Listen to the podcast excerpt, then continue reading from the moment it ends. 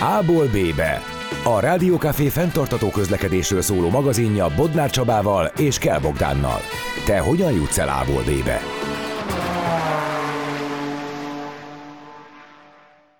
Sok szeretettel köszöntöm a rádió hallgatókat, én Kel Bogdán vagyok, ez pedig itt az A-ból B-be, a Rádió Café kilencvennyolc városi közlekedéssel foglalkozó magazin műsora, és a mai napon a stúdióban a vendégünk nem más, mint Lukács András, aki a Levegő Munkacsoport elnöke. Szeretettel köszöntelek itt mi nálunk. Szervusz, szeretettel üdvözlöm a hallgatókat. Arról szeretnénk veled ma beszélgetni, hogy a Levegő Munkacsoportot szerintem nagyon sokan ismerik, de főleg abból, hogy, hogy amikor megszólaltok, akkor hát egyrészt sokszor kritikát fogalmaztok meg bizonyos intézkedések és tervek szempontjából, másrészt pedig tesztek javaslatokat, amelyek sokszor úgy érezni, hogy nagyon elrugaszkodottak attól, amiben jelenleg élünk. Hogy ez egy ilyen szándékos dolog, hogy nagyon progresszív, és nagyon előremutató, és nagyon a környezetvédelmében, és a levegőminőségvédelmében tett javaslatokat tesztek az asztalra, ami, ami tényleg a maximumit lehet nyújtani, vagy ez teljesen komolyan van véve, hogy ezt mindenképpen azt akarjátok, ez valósuljon is meg. A helyzet olyan, hogy nagyon fontos, hogy ez megvalósul. Elengedhetetlen, hogy megvalósuljon, hogyha nem valósul meg, akkor az élet fogja ránk kényszeríteni. Egyrészt a figyelembe kell venni, hogy rengeteg megbetegedés és korai haláleset történik a jelenlegi közlekedési rendszer miatt, és ami még ennél sokkal veszélyesebb, az éghajlatváltozás, ami úgy néz ki, hogy hamarosan mindannyiunk életét megváltoztatja, és olyan ö, tragédiák történnek, hogy egyszerűen ezt a közlekedési rendszert nem lehet ö, fenntartani, az embereknek a túlélésért kell küzdeni. Ezt nem én mondom, ezt a világ vezető tudósai mondják, e, hát minél inkább át kell alakítani a városunkat, hogy sokkal élhetőbbek legyenek. Csak egy példát mondok, hogy ne legyenek nyáron hőszigetek, vagy minél kevesebb hőszigeté legyen. A hősziget azt jelenti, hogy a város bizonyos pontjai rendkívüli mértékben felmelegszenek, tehát ott, ahol aszfalt, burkolt felület van, vagy sok az autó, az sokkal melegebb, mint mondjuk egy fás részen. Konkrét számot is tudok mondani, egy, egy tűzőnyári nap alatt az aszfalt akár hatvan fokra, egy fekete autónak a teteje akár hetven fokra is felmelegedhet, míg egy fával borított talaj, ennek a hőmérséklete huszonöt Celsius fok lehet. Tehát óriási különbség, és ez már a halálozási adatokban is megmutatkozik. Budapesten a hőségnapokon a halálozások száma tizenöt-harminc százalékkal megnövekszik, tehát ez az elmúlt évek tapasztalata, és a helyzet egyre rosszabb lesz. Ugye nem, ez csak a jéghegy csúcsának a csúcsa, mert ugye mindenkit nagyon rosszul érint, a, mindenki szenved a nagy hőségtől, romlik a koncentráció képesség, a munkavégző képesség, különböző betegségek felerősödhetnek, és így tovább. Tehát muszáj tenni valamit, és nagyon sürgősen. Tehát ez nem a mi nekünk, a, hogy most elképzeltünk valamit, hogy most mégis akkor lehetne csinálni. Ez, ez ilyen kényszer van. Ha nem tesszük, akkor az élet kényszeríti ránk, és az sokkal-sokkal rosszabb lesz. Viszont ugyanakkor, de egyrészt ti azért már elég régóta jelen vagytok a közéletben, mint szervezet, és már nagyon régóta javaslatokat tesztek ilyen szempontok alapján, és már nagyon régóta mondjátok ugyanazokat, amiket most is elmondtál, hogy ez mennyire fontos, de még mindig itt vagyunk és élünk, és közben gyökeresen nem változott meg körülöttünk a környezet. Lassan változik, tehát lassan azért történnek változások. Egyébként sok szempontból ott tartunk, mint Nyugat-Európában, vagy sok nyugat-európai városban évtizedekkel ezelőtt, tehát csak mondok néhány példát, Amsterdamban vagy Kopenhágában az ezerkilencszázhatvanas, hetvenes években gyakorlatilag senki nem biciklizett. Ma Kopenhágában az emberek fele kerékpárral megy a munkahelyére, és még télen is körülbelül negyede. Tehát ez egy éves átlag, ami azt jelenti, hogy nyáron sokkal többen, télen kevesen, de nagyon rengetegen mennek télen, havazásban is kerékpárral a munkahelyükre. És ez néhány néhány évtized alatt változott, és hasonló viták voltak ott is, mint, mint nálunk, tehát ott is óriási ellenállás volt, és sikerült azért egy komoly változást elérni. Jó lenne, hogyha nálunk nem évtizedekig, még további évtizedekig tartana ez a folyamat, hanem minél előbb átállhatnánk egy valamilyen másfajta közlekedésre. Ugyanakkor viszont az a két város, amit említettél, az alapvetően két nagyon lapos város, ez Budapest egészére nem mondható. Budapest is eléggé lapos, most nem végeztem pontos számításokat, de szerintem az emberek nyolcvan százaléka, vagy lehet, hogy kilencven százaléka olyan helyeken közlekedik, ahol, eh, ahol nincsenek nagyobb emelkedők, és a, aki olyan helyen, tehát ott nem azt mondom, hogy mindenki üljön biciklire, nyilvánvalóan sehol, Koppenhágába, vagy, vagy, vagy Amsterdamba, vagy más, máshogy sem ül mindenki biciklire, de nagyon sokan ülhetnének. Egyébként van megoldás is azoknak, akik már nem bírnak ilyen nagyobb emelkedőkön felmenni, ez a pedelek, vagy és elektromos rásegítésű kerékpár, tehát én is távolról jövök, olyan dombos vidékről, és már nem bírom csak tolva felvinni a biciklit egyes emelkedőkön, úgyhogy úgy döntöttem, hogy e, tehát ugye az ember a korral egyre nehezebben bírja legyőzni ezeket az emelkedőket, úgyhogy vettem egy pedeleket, és tizennégy kilométerre van a, a lakásom az irodából, és ezeken az emelkedőkön, meg lapos helyeken mindenütt végigkerekezek be és vissza naponta, vagy majdnem naponta. Tehát e, megoldható, mondom, nem mindenkinek, de szerintem az embereknek a hatvan százaléka ezt meg tudná oldani.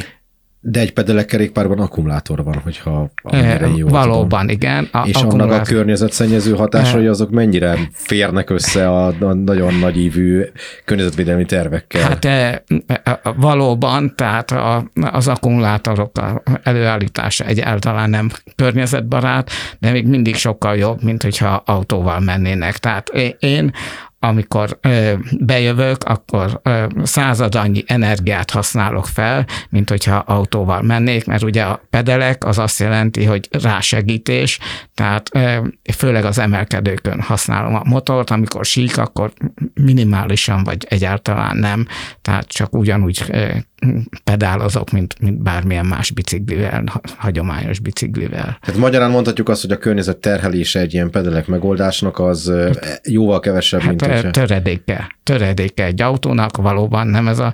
De hát most ugye bizonyos helyzetekben, vagy bizonyos kor után az embernek már dönteni kell, hogy vagy leszokik a, azon, hogy ilyen helyeken biciklizzen, vagy pedig egy pedeleket vesz. Hát igen, konfliktus okozott be, nem is, de aztán végül győzött a biciklizni akarás. Na és mi a helyzet ugyanez, hogyha átültetjük a, az autózásra, hogy a, azért azt lehet látni, hogy az elektromos autózás is egyre inkább teret hódít. Ott viszont ugye jóval nagyobb akkumulátorcsomagokról beszélünk, tehát... Ez, ez, ha, tehát ezzel nem lehet megoldani a tömeges autózást, ez teljesen nyilvánvaló, tehát olyan hatalmas környezeti lábnyoma van, környezetterhelése van az akkumulátor előállításának, ugye utána meg utána, és az áramot is valahonnan elő kell állítani. Az akkumulátorokat, ha már le kell selejtezni, akkor azzal is kell, tehát az van több mint egy milliárd gépjármű a világon, hogy ezt mind akkumulátorossá alakítsuk át, és mondjuk húsz évente, vagy ameddig tart egy autó, meg az akkumulátor, a lecseréljük, az fizikailag lehetetlen. Tehát töredékére kell csökkenteni az autóhasználatot, más út nincs. Vagy megtesszük önszántunkból, vagy majd ránk kényszeríti az élet. Jó, viszont, nem, nem lehet tudni, hogy mikor, lehet, hogy öt év múlva, lehet, hogy tizenöt év múlva, de ez, ez elkerülhetetlen.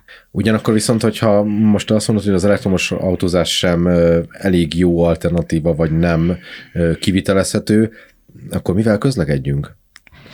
Hát mindig is közlekedtek az emberek, és hát igen, a kisebb távolságra kell közlekedni, illetve hát a tömegközlekedéssel, kerékpárral, és hát ott van az autó megosztás, hogyha feltétlenül kell az autó valamire, akkor ö, sokkal jobb az autó megosztás, annál is inkább, ugye említettem a ö, beszélgetés elején, hogy az autók helyfoglalása milyen probléma, tehát hogyha ö, ö, nem ö, mindenkinek saját autója van, hanem ö, közautó, tehát ilyen autó megosztás autót használ, akkor ö, egy autó ö, nyolc embert is ki tud szolgálni egy nap, miközben egy ö, saját autó általában az időnek a kilencvenhat százalékában egy helyben áll. Tehát rendkívül pazarló ö, minden szempontból, és különösen a hely pazarlása óriási, ugye, mert nem mindegy, hogy egy autó áll, vagy pedig nyolc a városban egy hely.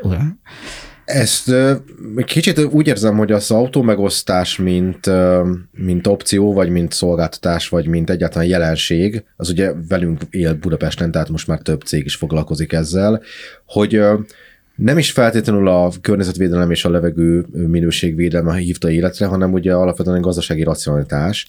Tehát, hogy kvázi azt is lehet mondani, hogy amit most javasolsz, hogy erre szokjunk rá, az igazából zajlik. Tehát, hogy még a- akkor is zajlik, hogyha ebben senki nem akar különösebb extra erőre energiát belerakni, mert egyszerűen a, a, a pénzügyi vonatkozása az működik.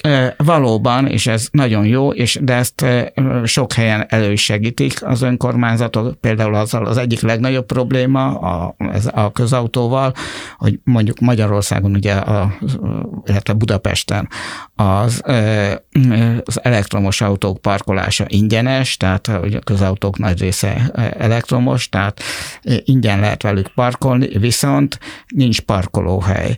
Tehát ezt egyrészt, tehát ez egy komplex megoldás, de az egyik nagyon fontos lehetőség, amit több Nyugat-Európa, Berlinben és Brüsszelben is láttam, hogy dedikált, tehát külön csak kizárólag ilyen autók számára használható parkolóhelyeket hoznak létre sok helyen, és akkor ha elmegy valahova az ember ezzel az autóval, akkor tudja, hogy igen, ott talál parkolóhelyet, és nem kell fél órát köröznie.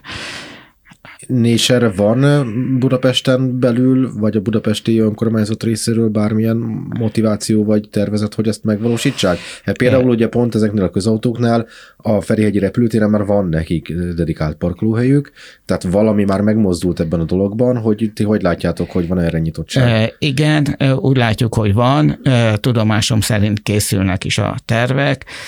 Hogy aztán, ugye itt a legnagyobb probléma az, hogy az utak, a utcák legnagyobb része a kerületi önkormányzatok kezelésében van, tehát a főváros azt meg tudja, a fővárosi önkormányzat azt meg tudja tenni, hogy a főútvonalakon kialakítson ilyeneket, ahol van ilyen lehetőség, sok helyet nincs erre, mert nincs is parkolási lehetőség egyes útvonalakon, de a, a óriási a kerületi önkormányzatok ellenállása, akik ugye minden helyet meg akarnak őrizni a, a parkolást, helyet a lakosság számára, ami, hát, hát igen, ne, nem, nem könnyű dolog.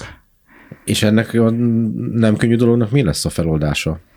Hát a, szerintem az, amit e, nyugat-európai városokban is tapasztalunk, hogy hát lassan-lassan, remélhetőleg, remélhetőleg nem olyan lassan elérünk eredményt. Miért van az, hogy a nyugat-európa városok e, olyan szempontból, a, ami számotokra üdvösnek tűnik, előrébb járnak, mint mi? Hát ott már sokkal később kezdődött a motorizáció, vagy korábban kezdődött a motorizáció, és rájöttek, hogy élhetetlenné válik a város, hogyha nem változtatnak. Mondom, amint említettem, ott is, egyrészt ott is óriási küzdelmek voltak, másrészt úgy láttam, hogy ott a politikai bátorság a sokkal komolyabb volt, tehát a, a, nem féltek a politikusok szembe menni a közvéleménnyel.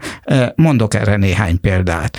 Londonban ugye, a, bevezették a dugódíjat, és a, amikor ezt, a tervet bejelentette az akkori polgármester, Ken Livingstone, akkor tanácsadói azt mondták neki, hogy ez politikai öngyilkosság, a sajtó gyakorlatilag mind ellene volt, és bevezette, és utána fölényesen újra választották. Egy másik példa, Gent, A, az egy e, belgiumi, ilyen Debrecen nagyságú város. E, ott a, az alpolgármester kijelentette, hogy teljesen átalakítja a közlekedést, visszaszorítja az autózást, stb. stb.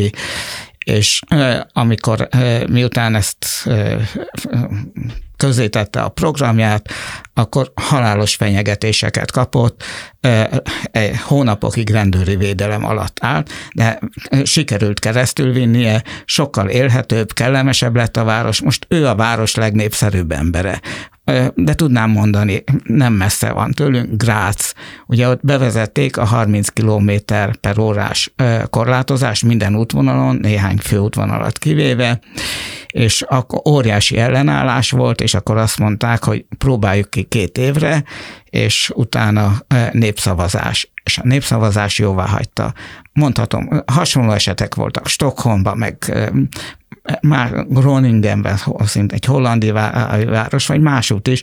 Tehát amikor az emberek már tap, megtapasztalják annak az előnyeit, hogy sokkal kellemesebb hát az élet, élhetőbb a város, akkor támogatják, miközben előtte óriási az ellenállás. És szerinted alapvetően két éves próbaidőszak elég ahhoz, hogy az emberekben átformálódjon egy elképzelés, a, és átálljanak a másik oldalra kvázi? Igen. Akkor mondom a stockholmi példát, ugye ott a dugódíjat vezették be, óriási volt a lakossági ellenállás, az önkormányzat bevezette fél, fél évre, tehát nem két évre, fél évre, és utána népszavazást tartottak, és a népszavazás ö, ö, ö, tehát a, a eredménye az volt, hogy igen, maradjon a dugódíj. Tehát mert látták ugye, hogy sokkal jobban lehet közlekedni, mert kevesebb az autó, és kellemesebb az élet, nem annyira szennyezett a levegő, és így tovább. Tehát Tehát igen. Elég egy rövid idő arra, hogy, a, hogy megváltozzon a közvéleménynek a hangulata. Egy Ö, igen, igen, igen. Tehát egy fél év, egy év az igen, elegendő. Jó, innen folytatjuk, most jön egy kis zene, aztán haladunk tovább a Levegő Munkacsoport elnökével, maradjatok velünk. Te hogyan jutsz el A-ból B-be? Visszatértünk, ti továbbra is az A-ból B-be című magazinműsort hallgatjátok Rádió Café kilencvennyolcon, ami ugye a városi közlekedéssel foglalkozik, és továbbra is a vendégünk a stúdióban Lukács András, a Levegő Munkacsoport elnöke, és vele ott hagytuk abba, hogy azok az intézkedések, amik ugye alapvetően mind politikai szempontból, mind népszerűségi szempontból nem tűnnek túlságosan előremutatónak, vagy praktikusnak az adott illető számára, aki ezeket bevezeti. A kipróbálások után számos olyan nemzetközi példa van, hogy mégiscsak a lakosság azt mondta, hogy tartsuk meg ezeket, a, ezeket az intézkedéseket. Na most a helyzet az, hogy ugye végülis mondhatjuk azt, hogy Budapesten is voltak ilyen jellegű kísérletek, mert a nagykörúti kerékpársáv az tipikusan egy olyan dolog, ami nagyon sok támadást kapott, és nem tűnt egy nagyon népszerű intézkedésnek. De én valahogy úgy érzem, hogy eltelt ugye fél év, egy év, vagy most már lehet, hogy egy kicsit több is, és még mindig nem népszerű.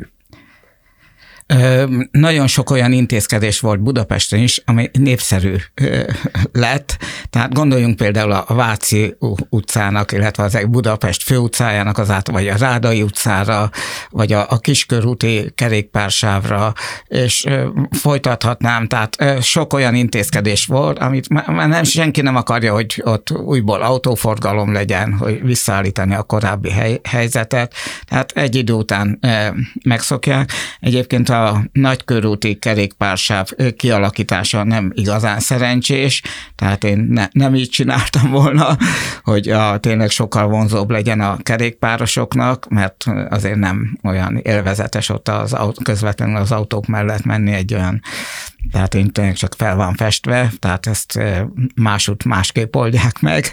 Tehát általában úgy szokták, tehát nagyon sok példa van erre nyugat-európai városokban, hogy a parkolóautókat egyel az út közepé felé helyezik, és akkor a, a, tényleg biztonságosan haladhatnak a kerékpárosok. Ezt kellett volna a Nagykörúton is, csak hát erre úgy látszik se idő, se politikai akarat nem volt. És lehet, hogy pénz sem?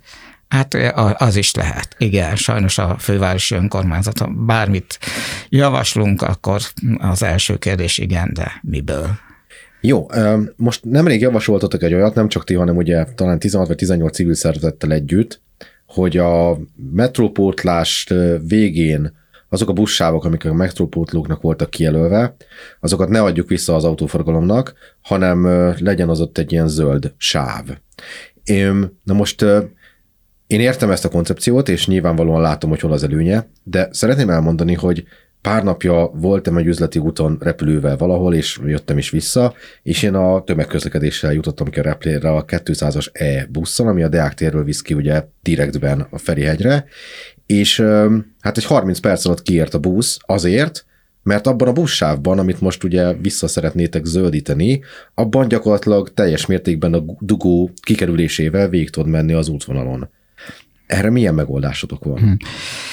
Hát erre is van megoldás természetesen. Egyébként ugye lekerül a erről az útról a metropótlóbusz, és akkor tömegközlekedésre igazából nem lehet majd használni, mert nem lesz felszíni, legalábbis egyelőre nem tudok róla, hogy terveznék. Hát ott megy Meg, a, a reptéri busz, pont ott megy? A, hát csak a reptéri busz, igen, az csak a reptéri busz. Egyébként hát nem tudom, hogy most milyen lesz a helyzet, de szerintem akkor is elég jó idő alatt ki fog érni a a reptéri busz, illetve vissza fog érni, hogyha ezt megvalósítják, ugyanis hát akkor kevesebb autó fog bejönni. Tehát, hogyha egy utat leszélés, lecsö, útnak lecsökkentik a szélességét, tehát egy sávot elvesznek, akkor ott nem alakul ki nagyobb dugó, mint korábban. Mert, értem, mert, de... mert ugye csak annyi tud rámenni, tehát jó, lehet, hogy a, ott, ahol erre az útra át rámennek, ott dugó alakul ki, de utána, utána ugyanúgy tud menni, mert akkor két sávon mennek az autók. Ezt én értem, de ugye most is két sávon mennek az autók, mert ugye a harmadikat nem használhatják, hiszen az ugye tömegközlekedési igen. sáv. Ha a harmadikat megszüntetjük, akkor még mindig marad nekik két sáv, de azt a buszt, ami eddig a tömegközlekedési sávon ment, azt bezavarjuk abba a két sávba, ahol az autók állnak. Igen, hát van egy általános probléma, amivel, vagy egy módszer, amivel minden ilyen problémát meg lehet oldani, és ez pedig az, hogyha a, a keresletet a kínálattal egyensúlyba hozzák, és mivel lehet egyensúlyba hozni? Az árral. Tehát, hogyha bárhova bemegyünk, bármilyen boltba, ott ugye túl kínálat van. Tehát több áru van, tehát bemegyünk a kenyérboltba, akkor több kenyér van, mint amennyit az emberek általában naponta meg, megvesznek, vagy rosszabb esetben hát estére elfogy. De általában még este is szokott maradni. De minden, szinte minden termékkel így van. A, ami kivétel, az az útfelület, a parkolási felület. Miért? Mert az árak nem tükrözik a valódi költségeket. Tehát ha beépítenék a költségeket az árba, akkor ha egyensúlyba hoznák a keresletet és a kínálatot megfelelő árazással, akkor megoldódnának a problémák. Oké, de ez most itt konkrétan az ülőjét kap, kapcsán hogyan fordítsuk hát ez, át? Ezt nem, nem, nem lehet csak az ülői út kapcsán, tehát általában, tehát a legjobb megoldás erre a kilométer és szennyezés arányos útdíj, ami azt jelenti, hogy mindenki annyit, azt szerint fizet, hogy mennyi, mekkora távolságot tesz meg, és milyen a, a gépkocsi szennyező anyag kibocsátása. De majdnem hasonlóan jó a parkolási díjaknak az emelése, kiterjesztése. Egyébként ezt lehetett is tapasztalni, ugye nemrég Bécsben a bécsi önkormányzat adott ki egy sajtóközleményt, amiben bemutatták annak az eredményét, hogy a fizető parkolást kiterjesztették Bécs egész területére, és jelentősen csökkent a bejövő autók száma.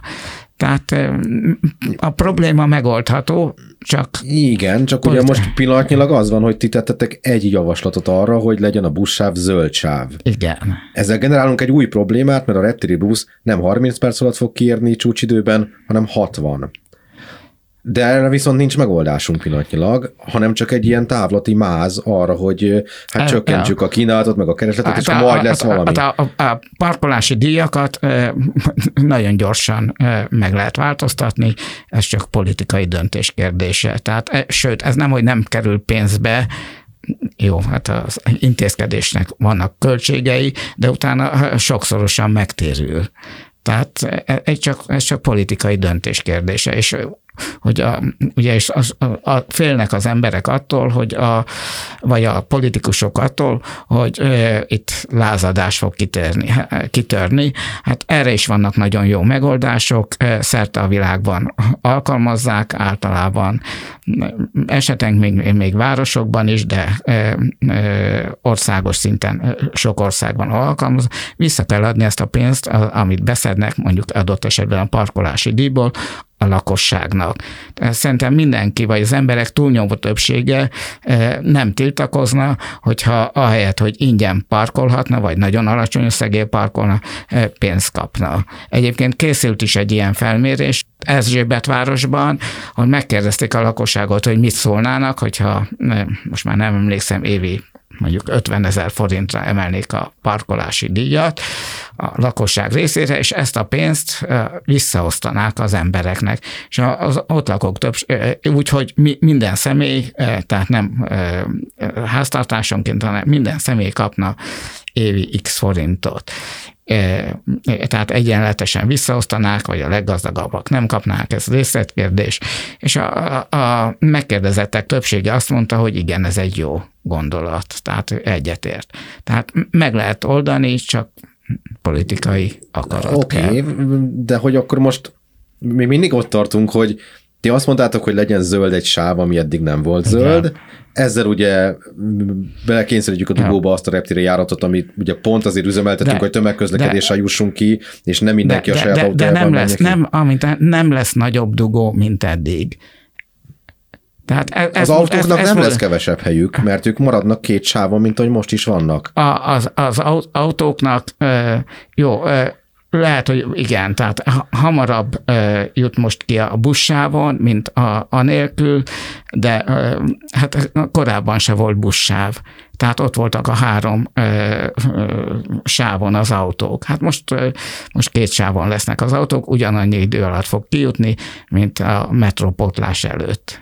Hát nem, mert akkor három sáv volt. De három sávon álltak az autók, három sávon volt dugó.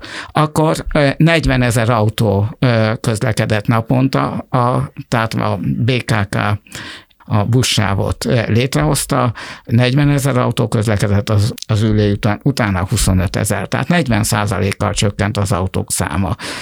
Hát ugyanez lesz, tehát hogyha kevesebb sáv van, akkor kevesebb autó lesz. Jó, tehát magyarán, de mindenképpen azzal jár a dolog, hogy be fog állni a busz az autók közé, és akik a busszal utaznának, azok hosszabb menetidőre számíthatnak, és ebből fakadóan át fogják gondolni, hogy ők akarják egyáltalán igénybe venni azt a buszt, hogyha egyébként pedig autóval ugyanannyi alatt kiérnek, hiszen egy, ugyanott egy, megy. Egy, jó, ne, akkor ne a Deák tértől, vagy a, nem tudom, a Kálvin tértől vegyék igénybe a busz, hanem e, menjenek el Kőbánya Kispestre, és ott vegyék igénybe a buszt.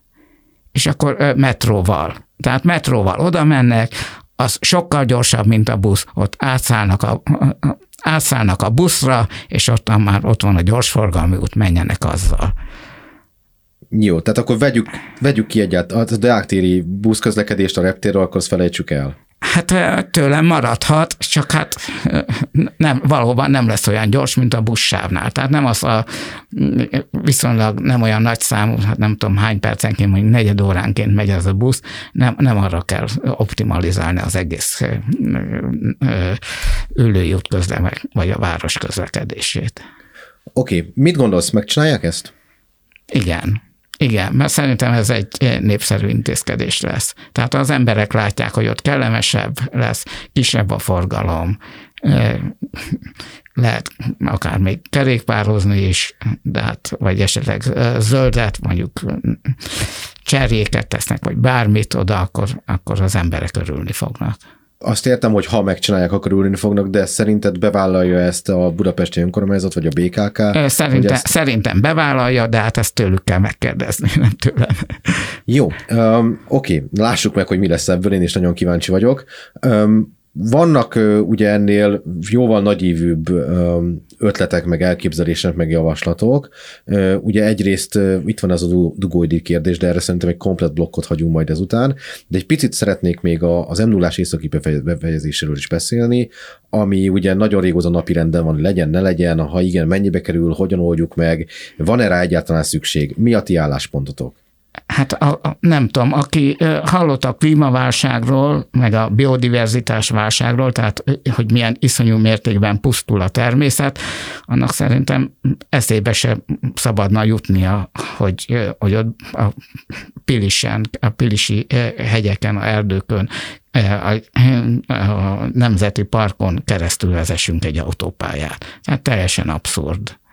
Ezzel szemben ugye most épp csak azért nem valósult meg egy terv a Pilisben, ami az esztergomi részt kötötte volna össze az em egyessel, mert forráshiány lépett fel. Igen. Tehát, de hát az majdnem, hogy meg is valósult, ott nem voltatok elég erősek lobbizatban. De, de ne, ne, nem a mi lobbizásunkon múlik sajnos, mert akkor már egész más lenne a helyzet, hanem itt a, a pénzügyi, egyrészt pénzügyi ugye akadályok vannak, mert iszonyú összegbe kerül, másrészt azért nagyon komoly lakossággel, például az em nullásnak a északi szakaszával kapcsolatban, a továbbvezetésével kapcsolatban annak idején, tehát amikor ez nagyon komolyan felmerült, óriási lakossági tiltakozás bontakozott ki egy sor települ, érintett településen. Tehát ott nem akarták, hogy ez, a, ez az út épüljön, tehát emiatt is. Tehát ott eléggé befolyásos emberek laknak azon a területen, tehát ez is. De egyébként ezeknek az, most már bőven van út, tehát lehet Magyarországon közlekedni, teljesen felesleges bármilyen új utat, de nem csak azért, nem csak környezetvédelmi, tehát közvetlenül, mert ott az az út komoly környezetvédelmi problémákat okoz, hanem azért is, mert sokkal sürgősebb feladatok vannak, és a pénzt azt másra kell költeni. Hát ha már a közlekedésnél maradunk, akkor az említett közlekedési átalakításokra, de talán még ennek is sokkal fontosabb az épületek korszerűsítése. Tehát ez mind a, a hőség miatt, tehát a nyári hőség miatt, mind pedig a, a, a tél miatt láttuk, hogy most milyen problémák vannak. Egyrészt az energia válság során, másrészt ugye említett, és került már az éghajlati, a klímaválság, és emiatt, tehát ha túl akarjuk élni, vagy egészségesen túl akarjuk élni ezeket, akkor e, muszáj, tehát évtizedeket mulasztottunk, az épület, iszonyú állapotban a magyar épületek többsége, iszonyú ez energiapazarlók, ráadásul az emberek sokszor nem is tudják, hogy, hogy, hogy mit tegyenek, tehát ezen nagyon gyorsan kellene változtatni, ami hát nem fog menni, mert hát ez óriási összeg, és nagyon, nagyon lassan lehet a, nem tudom, négy millió lakásnak a túlnyomó részét korszerűsíteni. Oké, tehát most értem a problémát, meg azt is értem, hogy ez egy megoldandó dolog, de kvázi most te mondtad ki, hogy annak ellenére, hogy ez szerintetek nagyon fontos, nem fog menni, mert nincs rá forrás. Ne, ez... Nem, nem mondtam, hogy nagyon, mond, azt mondtam, hogy teljesen felesleges. Teljesen felesleges, nem old meg semmit. Ne, nem az em nullásra gondolok Mi? Itt ebben a kérdésben, hanem az épületkorszerűtésre. Ja, igen, igen, hát de... Hát menne szerintem, mondjuk egy évi száz-százötven ezer lakást fel lehetne újítani, ha lenne rá kormányzati akarat. És nem stadionokra, autópályákra, szállodaépítések támogatására, meg egyéb felesleges dolgokra költenék a pénzt, akkor lenne. És nem, nem csak az a probléma, hogy a pénzt viszi el, hanem a munkaerőt is. Hát nem tudom, hogy próbáltál-e keresni egy szakembert épületfelújítás. Hogy nem próbáltam volna, pont benne vagyok egy ilyen dologban, illetve igen, most már évek óta. Igen. Értem, oké. Okay. Szóval én is próbáltam Egyrészt nem találok megbízható szakembert, és ha találok, akkor még nem tudom megfizetni, mert olyan árat kér. És ezen szerinted javítana az, hogyha itt elindulna egy épületkorszerűsítési program, mert arra rengeteg szakemberre van szükség. Na de hogyha évi száz-százötven ezer lakásra vagy ingatlanra tudjuk ezt allokálni, és van négy millió érintett ingatlan, akkor az negyven év, mire végigmegyünk, és mire végigmegyünk, kezdhetjük előről. Hát de el kell kezdeni, muszáj, és azért nem, nem minden négy milliót kell, tehát a, elsősorban a legrosszabbakkal kellene kezdeni, valószínűleg, vagy a, a rosszabbakkal, és hát, de hogyha most nem kezdjük el, akkor, akkor soha nem lesz vége. Hát igen, ezt negyven évvel ezelőtt kellett, vagy harminc évvel ezelőtt kellett volna elkezdeni, és akkor most már nagyon jól látnánk, állnánk. De hát Jó, ez, nem van, így alakult, ez, van, ez van, de az nem azt jelenti, hogy akkor most feltesszük a kezünket, hogy hát... Akkor, nincs, akkor ne, nem azt jelenti, hogy akkor már nincs mit tenni, hanem igen, pont, hogy azt igen, jelenti, hogy most már tényleg igen, el kéne kezdeni csinálni. Innen folytatjuk, most jön egy kis zene, aztán folytatódik az A-ból B-be a Rádió Café kilencvennyolcon, maradjatok velünk. Környezettudatosság. Lábnyomot nem mezitláb hagyunk. Visszatértünk, ti még továbbra is az A-ból B-be című magazinműsort hallgatjátok itt a Rádió Cafén, és továbbra is Lukács András, a Levegő Munkacsoport elnöke a vendégünk, és ugye az előző blokkot nagyjából ott fejeztük be, hogy hát em nullás, meg útépítések, meg úgy egyáltalán az úthálózatnak a karbantartása, meg fejlesztése az mennyire egy fontos szempont, és azt mondtad, hogy Magyarországon most már úthálózat szempontból tök jól lehet közlekedni, és igazából az a kérdés itt, hogy kellene nekünk még új út, illetve, hogyha azt mondod, hogy nem, akkor én azt kérdezem, hogy ha, ha nekünk az a célunk, hogy a lakosság életminősége javuljon, akkor mégiscsak, hogyha mondjuk azt mondjuk, hogy az elkerülők fejlesztése egy külön kategória, akkor azokra is nemet mondasz-e? Az esetek túl igen. Most, most már nemet. Korábban nem, nem mondtunk nemet, mert valóban, hogyha egy el, elkerülő utat, ami nem egy a, nagy a, a, országon átmenő autópályát jelent, hanem hogy egy bizonyos települést vagy település részt elkerüljön, akkor úgy gondoljuk, hogy igen, de hogyha ezzel párhuzamosan néhány intézkedést megvalósítanak, elős, először is forgalomcsillapítás a belső területen, a második pedig, hogy ne engedjenek forgalomvonzó létesítményeket, bevásárlóközpontokat és hasonlókat létesíteni az elkerülő út mentén, mert akkor még inkább az vonza, vonza a forgalmat. Egyébként az a tapasztalat, hogy A, az új utak építésével nem csökken a forgalom, hanem növekszik. Tehát az új utak új forgalmat gerjesztenek, ennek már óriási szakirodalma van. Tehát ha megépítenek egy új utat, akkor az emberek messze fognak közlekedni, de időt nem fognak megtakarítani. Van egy úgynevezett Marchetti állandó, ezt egy olasz fizikusról nevezték el, aki ezt kitalálta, illetve megállapította, hogy az emberek a világon mindenütt és minden korszakban ugyanannyi időt töltenek naponta közlekedéssel, körülbelül hetven percet. Ez egy kicsit lehet több, egyes helyeken kicsit kevesebb, de ettől nem nagyon térnek el, tehát hogyha új utakat építenek, akkor semmivel se fognak többet, vagy minimálisan fognak kevesebb időt tölteni az emberek a közlekedéssel, hanem kihasználják a lehetőséget, legfeljebb messzebbre mennek, ami viszont környezeti szempontból fenntarthatatlan, meg hát meg sok egyéb problémával is jár, de ez a, ez a lényeg. Tehát az új utak építése az nem oldja meg a problémákat az esetek túlnyomó többségében. Viszont van ennek az ellenkezője is, amikor lezárnak vagy szűkítenek egy utat, akkor volt egy nagy tanulmány, közel száz esetet vizsgáltak, amikor egyes utakat, főútvonalakat lezártak, vagy szűkítettek, vagy mondjuk földrengés következtében nem lehetett rajta közlekedni, és mindenütt azt mutatták ki, hogy a forgalom egy része egyszerűen eltűnt, nem csak az útról, hanem az egész térségből.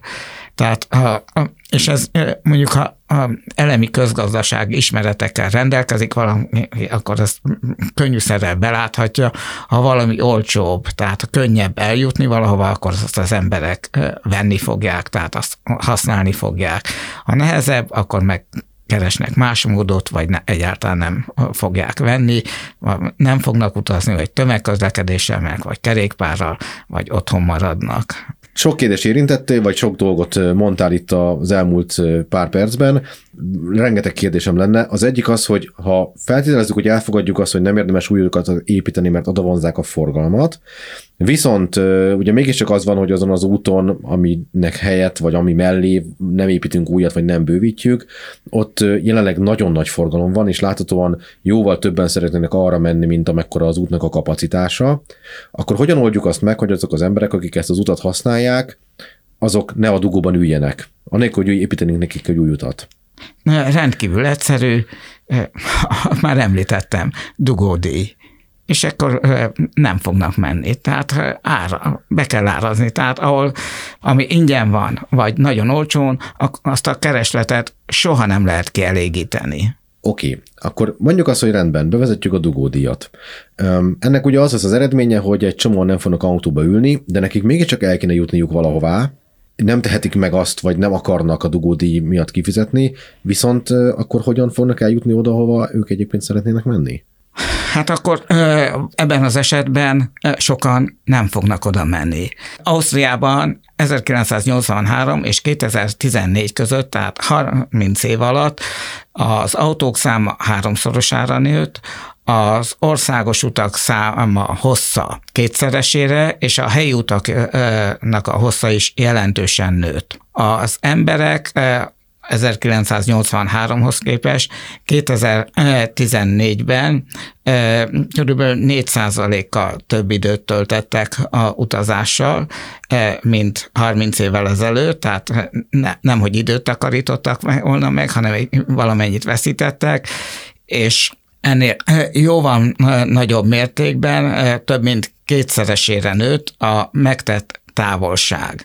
Tehát azt jelenti, hogy az emberek egyre távolabb utaztak, egyre távolabb került a munkahely a lakástól, a bevásárlástól, és így tovább, tehát ez egyszerűen fenntarthatatlan, tehát vissza kell térni, nem véletlen, vissza kell térni a korábbi állapothoz, tehát nem véletlen, hogy most már egyre több helyen szorgalmazzák az úgynevezett tizenöt perces városnak a koncepcióját, tehát ahol az ember tizenöt perc alatt lehetőleg gyalog vagy kerékpárral, de ha ez nem megy, akkor tömegközlekedéssel el tudja intézni a napi ügyeit, a, a munkáját, az iskolába járást, a bevásárlást, és így tovább, és nem a város egyik részéről a másikba megy, vagy pedig az agglomerációból be a, a városba. Tehát ez nem, nem lehetséges. Nem lehet ezt folytatni. Jó, viszont ugye mégiscsak azon, hogyha most így egyik pillanatra a másikra azt mondjuk, hogy akkor hát legyen itt egy kis dugódíj, mert hogy akkor a dugó, akkor ugye nem nagyon tudjuk elvárni a lakosságtól, hogy ehhez azonnal alkalmazkodjon ehhez a megváltozott szituációhoz, és rögtön elköltözzön, vagy keressen egy új munkahelyet, vagy egy új iskolát a gyerekének. Tehát ugye erre mi a, hogyan lehet ezt az egészet kivitelezni? Hát ez fokozatosan kell nyilvánvalóan. Egyébként láttuk, hogy a lakosság nagyon gyorsan tud alkalmazkodni a megváltozott helyzethez. Például volt a kétezer-nyolc kétezer-kilencben a pénzügyi válság, tizenhárom százalékkal csökkent Budapesten az autóforgalom. És ez már elég komoly befolyást gyakorolt a dugókra, tehát igen, jelentősen csökkentek a, a dugók annak idején. Tehát ezt minden további nélkül meg lehetne valósítani, egy olyan mértékű dugódíjat, vagy városi útdíjat bevezetni, amelyik mondjuk tíz vagy tizenöt százalékkal csökkenti a forgalmat, és akkor már is nem lesznek dugók, vagy csak nagyon kevés dugó lesz. És utána lehet tovább folytatni, emel, ahogy, hogy fokozatosan alkalmazkodjon a lakosság. Tehát, hogy igazából mondjuk azt, hogy a lakosságot kvázi magára hagyjuk ebbe a szituációba, hogy oldja meg, ahogy tudja.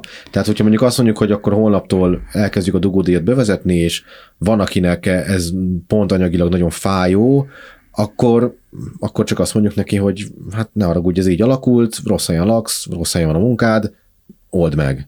Hát ugye, ha bevezetjük a, a dugódíjat, akkor abból bevétel keletkezik, abból lehet a tömegközlekedést fejleszteni, lehet a szegényeket ö, támogatni, ö, sok mindenre lehet használni, azt az évi mondjuk harminc-ötven milliárd, száz milliárd akármennyi összeget, tehát ö, a feltételeket valóban, tehát akkor ö, előtte meg kell erősíteni a tömegközlekedés. Egyébként szerintem egy tíz százalékos ö, autóforgalom csökkenés esetén, figyelembe véve azt is, hogy az emberek egy része megtalálja a módot, hogy másképp közlekedjen, azt a tömegközlekedés kényelmesen el tudja vinni, hiszen még mindig alacsonyabb az utasforgalom, mint a Covid-járvány előtt volt.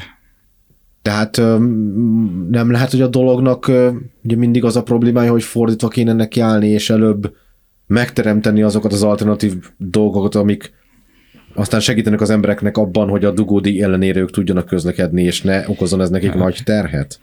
Már, amint említettem, már most, tehát ez már megoldott, tehát most is tudnak, nyilvánvalóan, hogyha egy olyan dugódíjat vezetnének be, hogy az embereknek az ötven százaléka rákényszerülne arra, hogy más módon, akkor, akkor azt nem lehetne, de egy tíz-tizenöt százalékos csökkentést a mai e, körülmények között is nyugodtan meg lehet csinálni, mondom, erre már volt is példa, hogy ez ilyen megtörtént, és e, utána fokozatosan lehetne javítani a feltételeket, tehát a tömegközlekedés, közlekedés, kerékpározás, stb. Feltétel, közautó feltételeit, és, és akkor emelni lehetne a díjat. Készült-e ebben a témában bármilyen hatástanulmány? Tehát, hogy vannak-e olyan szakmai anyagok, amik azt mondják, hogy ha ekkora részre vezetjük be, ha ennyi forintért vezetjük be, ha ilyen típusú autókra vezetjük be, akkor annak mi lesz a hatása a teljes mobilitási mix kapcsán? Korábban készültek ilyen anyagok, hát nagyon nagy szükség lenne, hogyha egy sokkal részletesebb és pontosabb anyag készülne. Ezt már számos alkalommal szorgalmaztuk a kormánynál, a fővárosi önkormányzatnál, de hát egyelőre nem sikerült. Tehát igen, fontos lenne, hogy ilyet készítsenek, de mondom, még ilyen előzetes forgalombecsésnek, vagy forgalom átalakításról szóló tanulmány hiányában is állíthatjuk, hogy ennek nem lesz komoly akadály, ez nem fogja komolyan sújtani a Budapest közlekedését, tehát a Budapest közlekedése inkább csak javulni fog, jobban fognak tudni a közlekedni azok az autósok is, akik maradnak, tehát a kilencven százaléknak jobb lesz, és a tíz százalék is meg tudja majd oldani a problémát.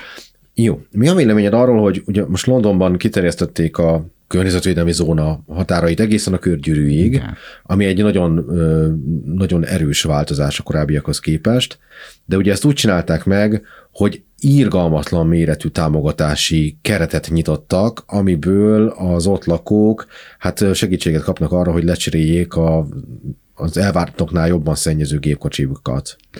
Tehát az is az látszik, hogy még egy olyan alapvetően progresszív városba is, aki először vezette be a dugódíjat, meg rengeteg olyan intézkedést hozott, ami ugye a levegő minőségének a javítását célozza, még ott is egy ilyen jellegű lépés csak úgy mernek meglépni, hogyha közben kompenzálják is a lakosságot. A véleményünk szerint szintén itt is kompenzálni kell a, a lakosságot, de nem azzal, hogy új autóra adnak pénzt, hanem aki rászorul, az kapjon pénzt. Tehát, és akkor költse arra, amit akarja, akarja, akkor menjen a tömegközlekedésre, akarja, akkor vegyen új autót, amíg lesz rá lehetősége, mondom, szerintem a tömeges autózásnak a napjai már valószínűleg megvan, sőt, teljesen bizonyossággal megvannak számlálva, ugye az éghajlatváltozás, környezeti problémák miatt, tehát pénzt kell adni az embereknek, és nem, nem új autót. Viszont költség, amire akarják. De pénzt adni az embereknek, az pénzt elvenni máshonnan. Tehát, hát hogy a dugódíj, hát persze a dugódíjból ven, elvenni, és a, bár, a dugódíjból bevétel származik, és azt vissza lehet adni. Magyarán De hát ahhoz, hogy a dugódíjból bevétel származzon, ahhoz azért el kell tenni egy kis időnek, amíg ugye a dugódíj már létezik, és termel pénzt.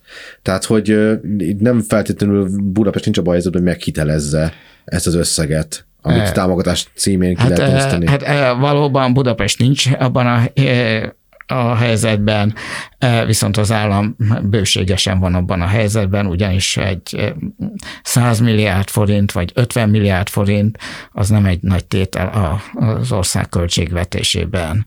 Tehát ezt, ezt kényelmesen meg tudná tenni a kormány. Egyébként a fővárosi önkormányzat nem is tudja önállóan bevezetni a dugódíjat, vagy a városi útdíjat.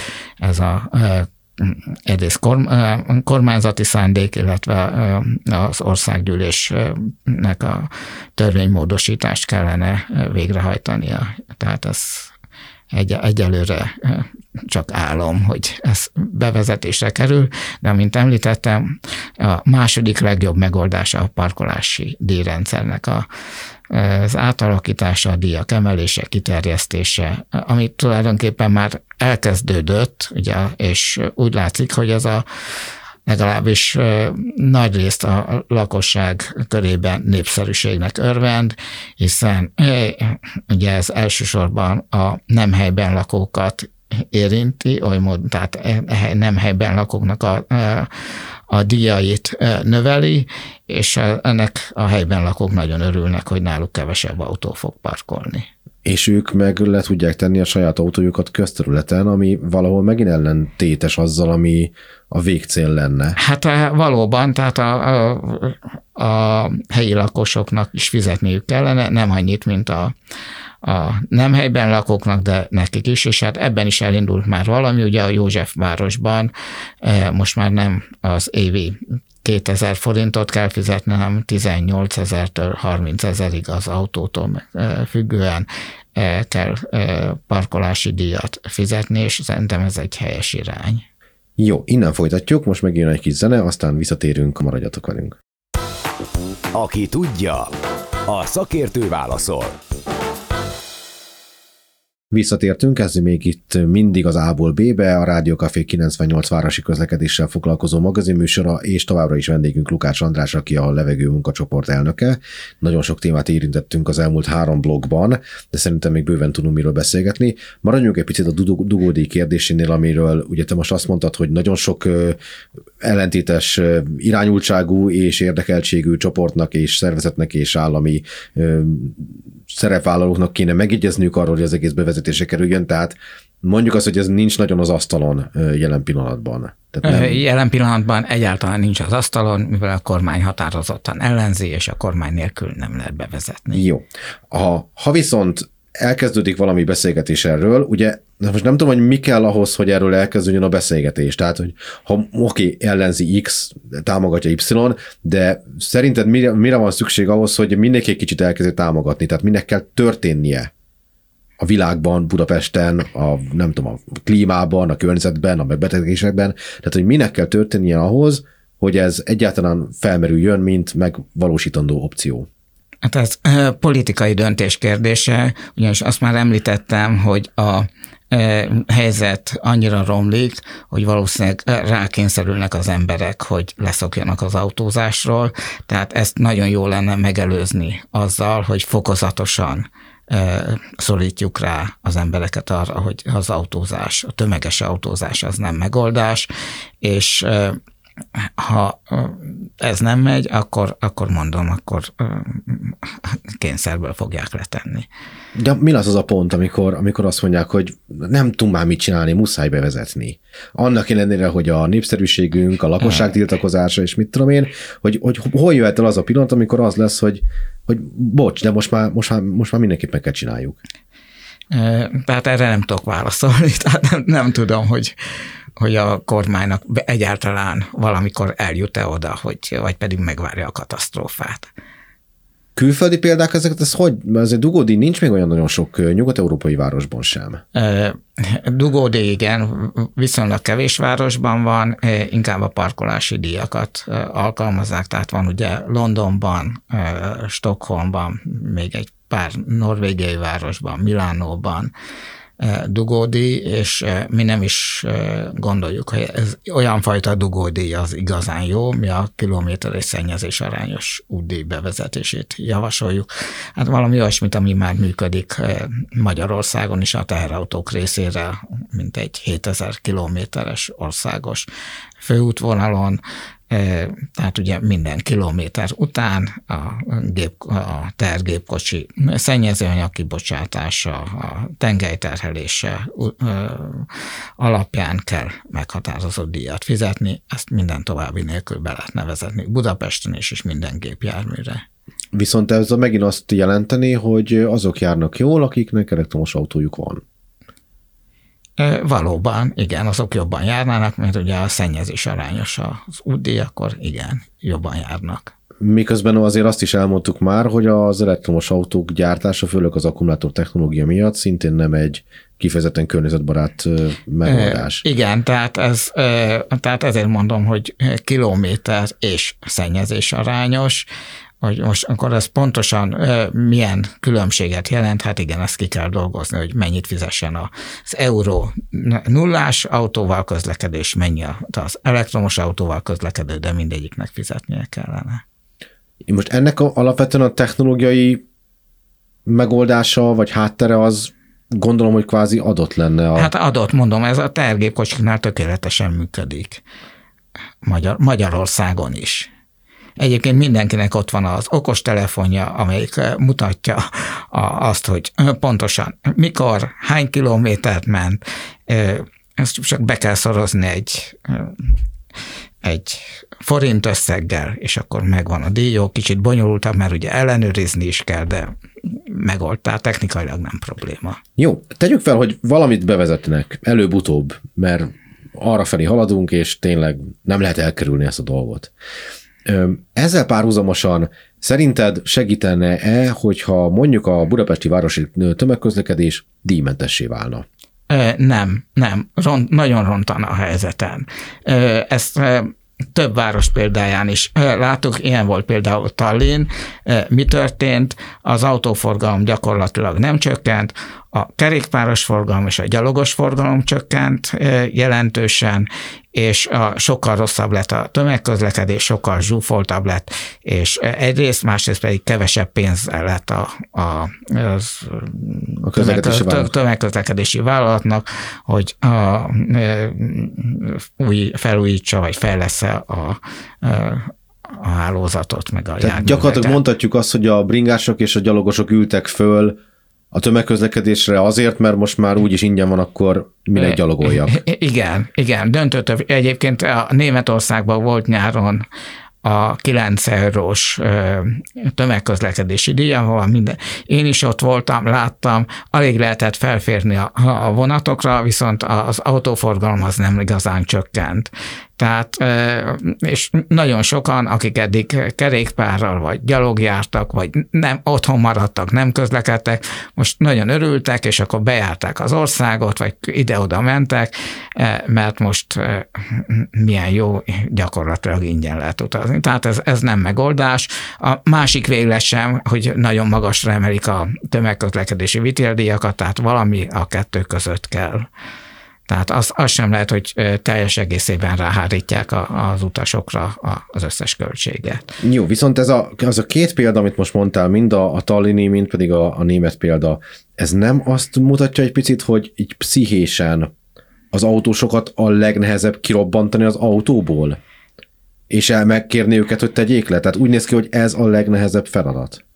Ezt, tehát nagyon fontos a felvilágosítás, meg hogy elmondjuk az autósoknak, hogy ezt le kellene tenni az autóikat, vagy legalábbis sokkal kevésbé kellene használni, vagy egyáltalán nem kellene használni, de ez önmagában nem elég. Tehát itt kényszerítő eszközökre is szükség van, tehát ilyen a magas parkolás idő, a dugódíj, a, a forgalomcsillapítás, övezetek, és így tovább, tehát másképp, másképp nem megy.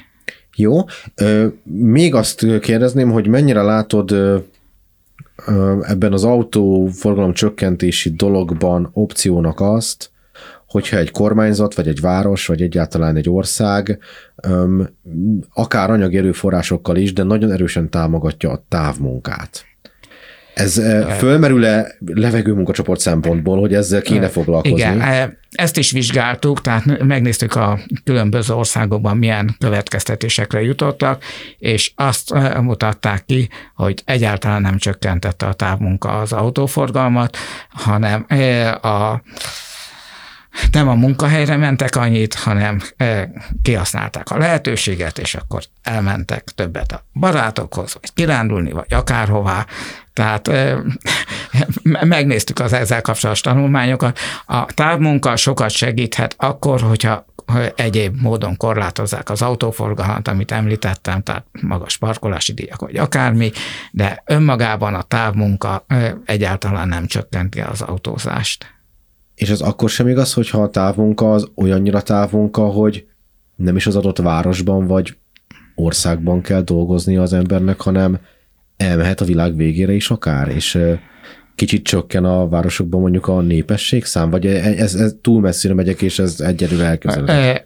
Mondom, tehát a tanulmányok azt mutatták, hogy azokban az országokban, ahol a, a távmunka nagyobb teret nyert, ez nem ö, ö, csökkentette az autóforgalmat.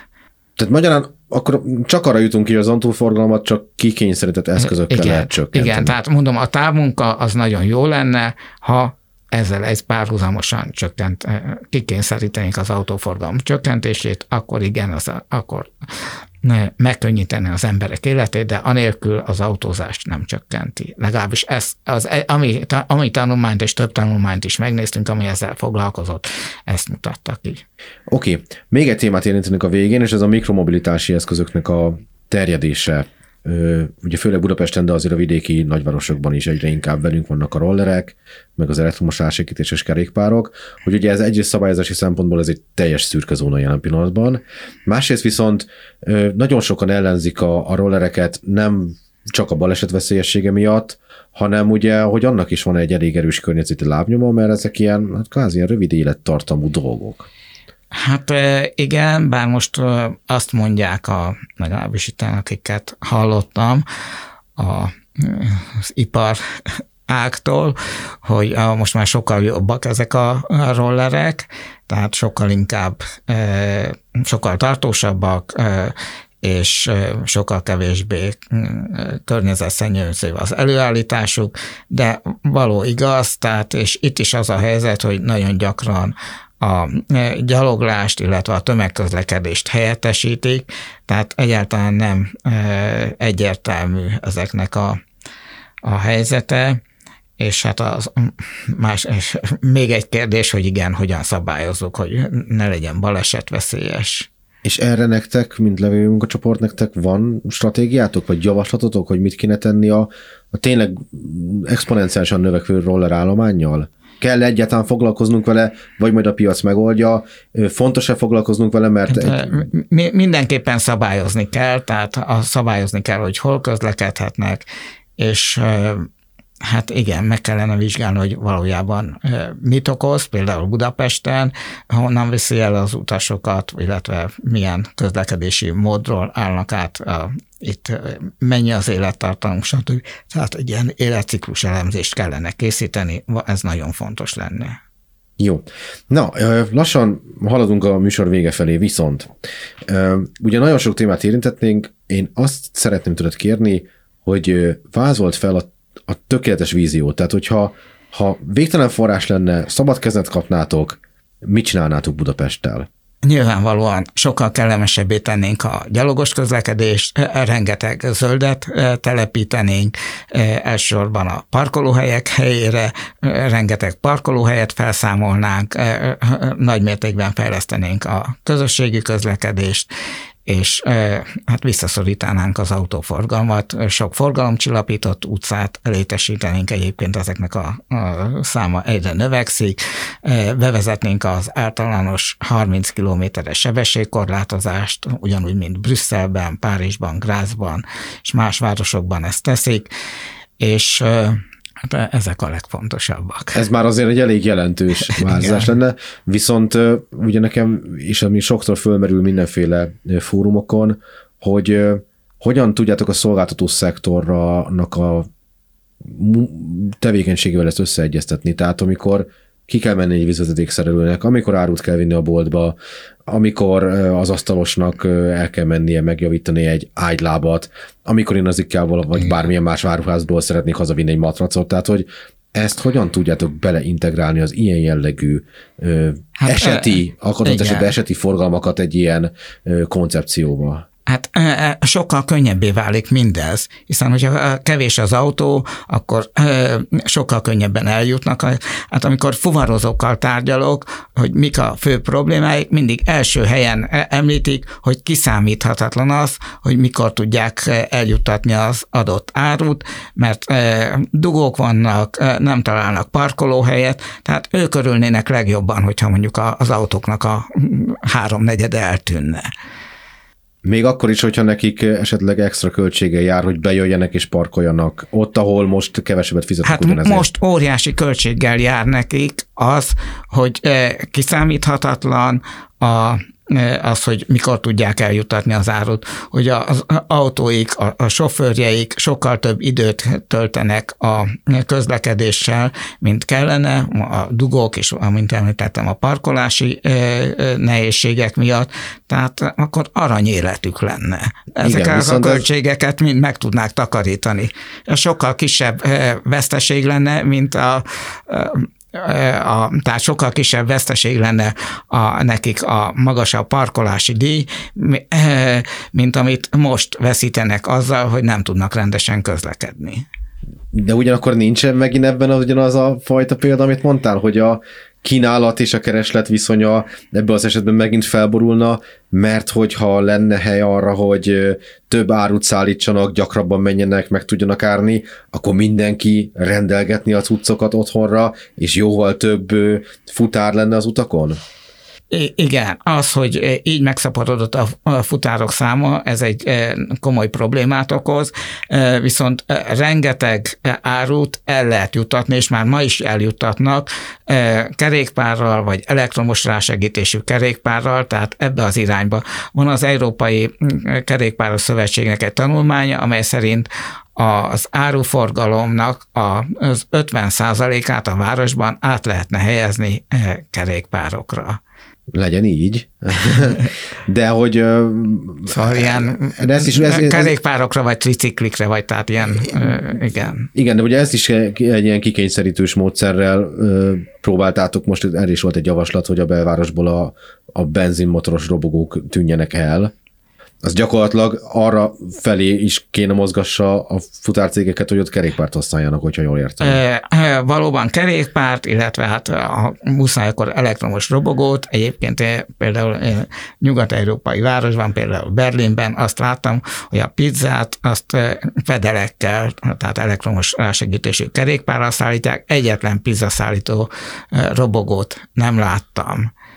Úgyhogy ez me- megoldható. De itt is, Budapesten is, hát rengetegen nem, hogy pedelekkel, hanem hagyományos kerékpárral szállítják az ételt. Jó, nagyobb távolságra ez nehezebb, de akkor, hát, akkor, ugyan... akkor vagy elektromos robogó, vagy pedig ö, ö, pedelek a megoldás. Oké, okay, viszont ez ugye mind a kettő beruházás. Egy pedelek kerékpár is azért, most már azért szépen fölment az ára, egy elektromos robogóról is beszéljünk, és közben meg az van, hogy nem tudunk mindenkit átültetni kerékpárral, aki most futármunkát vállal, mert hát vagy nem olyan az egészségügyi állapota, vagy nem olyan a testfelépítése. Jó, hát ha sikerülne legalább a, ezeknek az ócska robogókról átültetni ezeket az embereket a pedelekre vagy elektromos robogóra, már az is óriási előrelépés lenne. Egyébként ezeknek a cégeknek van elég pénzük, tehát ki tudnák fizetni, hogyha egy olyan ember állítana be, hogy én most elektromos robogóval jövök, új, és akkor kérem, hogy nagy, nagyobb összeget fizessenek nekünk, de amíg ott van a, a az ócska robogóval a konkurencia, és azt nem tiltja senki, akkor nyilvánvalóan hát azt fogják alkalmazni a cégek, mert hát az sokkal olcsóbb. Jó, hát meglátjuk, hogy ebből mi lesz, mert ugye ez is most egy javaslat, ami az asztalon van, hogy mennyire lehet ezt egyáltalán szabályozni. Mindenesetre, bár még Tényleg tudnánk sokat beszélgetni, de véges a műsoridő, szóval lassan le kell zárjuk ezt a beszélgetést. Úgyhogy én nagyon szépen szeretném megköszönni neked, hogy itt voltál velünk, és tényleg élmény volt megbeszélni ezt a sok-sok dolgot, ami a városi közlekedéssel és levegőminőségi szempontból fontos szerintetek. Én is nagyon köszönöm, és nekem is élmény volt. Most ezzel gyakorlatilag lezárjuk a, a helytelen esedékes A-ból B-be adásunkat. Nagyon szépen köszönjük mindenkinek, aki ezen a héten is minket hallgatott. Két hét múlva ismét jelentkezünk, addig is maradjatok velünk, minden jót, sziasztok! Megérkeztünk B-be. A Rádió Café fenntartható közlekedésről szóló magazinját hallottátok Bodnár Csabával és Kel Bogdánnal. A műsor visszahallgatható a rádiócafé kilencvennyolc pont hu-n.